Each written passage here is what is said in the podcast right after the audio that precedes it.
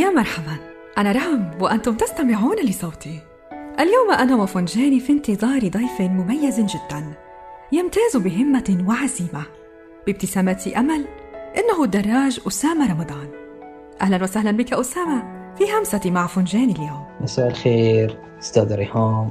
أولا أخبرني ما هي قهوتك؟ قهوتي المفضلة هي من ستاربكس فرابتشينو كريم كراميل أو وايت آيس موكا طبعا لازم تكون باردة أفضل أنها تكون باردة مو أحب أشرب شيء حار. هذا هو فنجانك وهذه قهوتك. اليوم لنا حديث عن نجمك وعن عزيمتك. فمن هو أسامة يا ترى؟ أسامة هو شخص عادي حاله حال أي إنسان.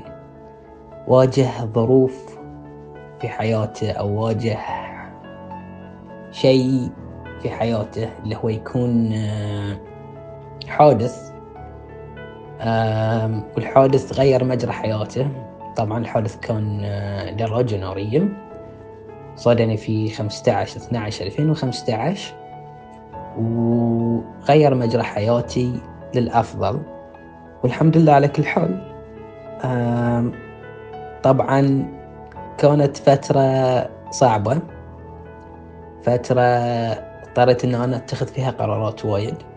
فهذا السبب في الإصرار والعزيمة إني أحاول إني أكون في مكان مناسب في مكان لائق فيني في هدف أبي أوصل له فهذه هو سبب الإصرار والعزيمة في مرحلة ما بعد البتر والتعافي من الحادث ما الذي اختلف في أسامة؟ يعني هذه شيء كان صعب بالنسبة بيكون صعب على بالنسبة على أي إنسان إنه شلون يتخطى هاي المرحلة وشلون يتعافى وشلون. في هاي البداية طبعا تميت في فترة طويلة تحت العلاج الطبيعي. وبعد المرحلة طبعا كنت بعد في مراحل علاج ثانية خارج مملكة البحرين. و وسامة اختلف في أشياء كثيرة. يعني صار يحافظ على روحه يحافظ على صحته يحاول انه هو يجمع قواه مرة ثانية.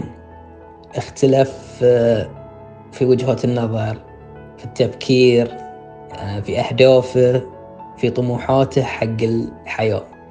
مستقبل أفضل؟ الحمد لله. مواصلين على هاي المشوار إن شاء الله وللأحسن. كيف هو منظورك للحياة والمستقبل اليوم؟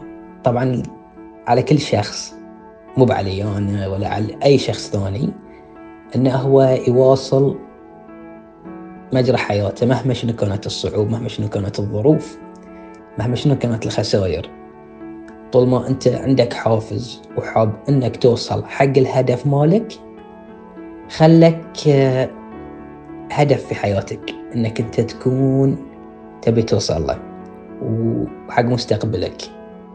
فلازم تكون شجاع لازم تكون إنسان قوي لازم تكون إنسان عندك العزيمة والإصرار عشان تبني مستقبلك وتبني حياتك. ولك كلمة أخيرة في ختام هذه الهمسة. أتمنى أن يكون الجميع عنده إصرار وعزيمة وما يوقفه شيء ويكون دائما له نظرة مستقبلية ويكون عنده العزيمة والإصرار في تحقيق ما يتمناه والله يوفق الجميع. أسعدتنا استضافتك معنا في هذه الهمسة. نلقاكم في حلقة جديدة مع ضيف مميز. أنا رهم وهذه همستي بكل موضوعية.